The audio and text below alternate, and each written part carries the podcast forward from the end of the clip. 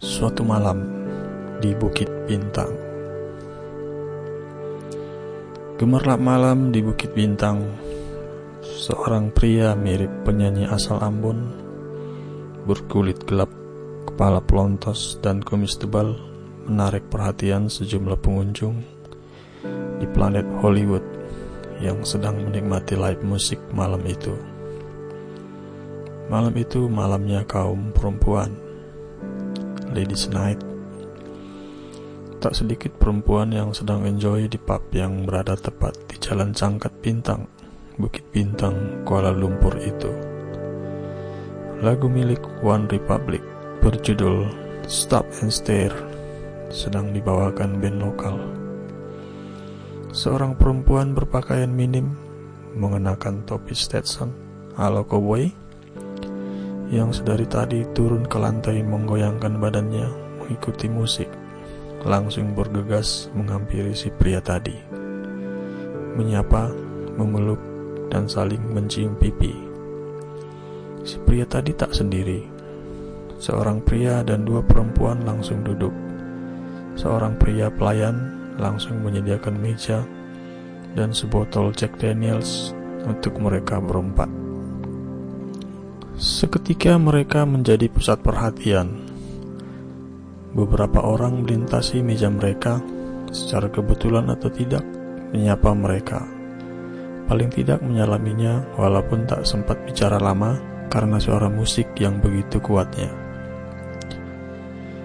Begitu juga dengan personel band yang turun rehat menyalami mereka. Sepertinya mereka orang penting.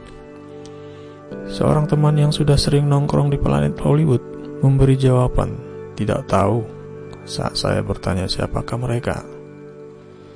Ketika berada di kamar toilet pria, saya baru bisa melihat dengan jelas wajah si pria berkepala botak tadi.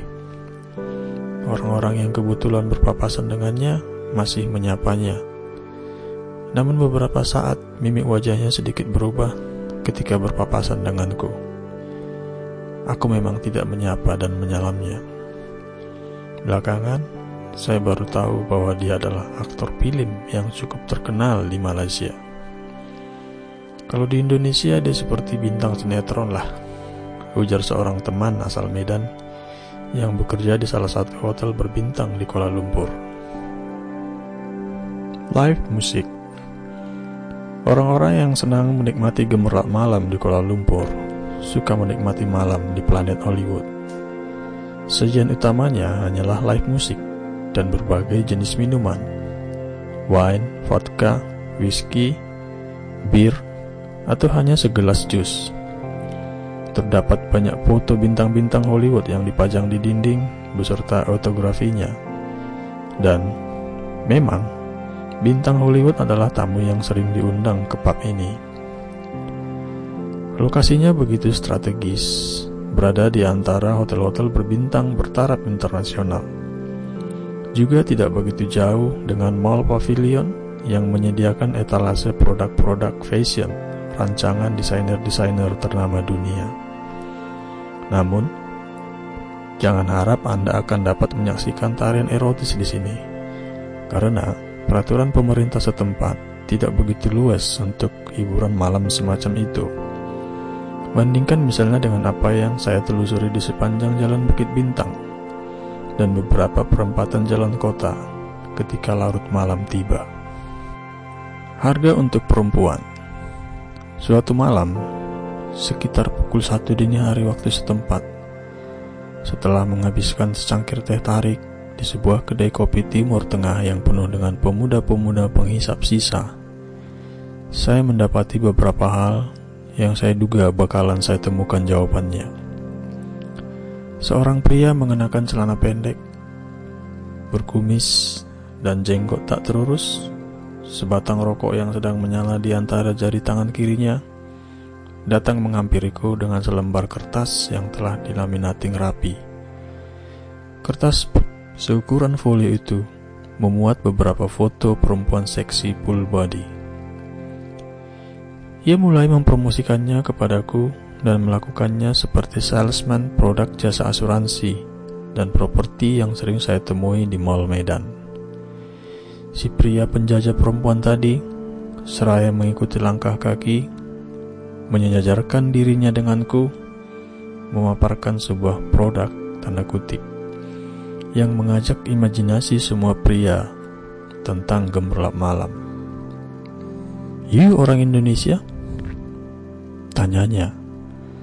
Tanpa basa-basi, ia pun memberi harga untuk perempuan-perempuan yang dia cetak di atas kertas dengan desain seadanya itu. Tapi, kalau kau mau yang lebih bagus, harganya lebih mahal, ujarnya lagi. Ia membujuk dan mengharapkan tawaran itu akan saya terima. Sepanjang lintasan yang kutempuh dengan jalan kaki di alun-alun Bukit Bintang itu, sedikitnya ada sepuluhan tempat panti pijat yang memiliki masing-masing seorang salesman yang menawarkan perempuan-perempuan malam. Semua itu menjadikan kota itu semakin gemerlap dan seolah tidak pernah tidur. Planet Hollywood dan kedai-kedai pijat adalah dua hal yang berbeda di tempat yang sama bernama Kuala Lumpur. Dan keduanya sama-sama menawarkan hal yang berbeda pula. Yang jelas, itu menjadi salah satu alasan mengapa orang mau menghabiskan malam-malam yang penuh imajinasi di sana. Saya mengakhiri malam itu dengan menikmati mie rebus yang dimasak secara tradisional di sebuah kedai yang banyak dikunjungi orang-orang Cina berbahasa Kanton. Catatan redaksi Narasi ini saya tulis pada tahun 2008. Catatan tambahan Planet Hollywood sudah tutup.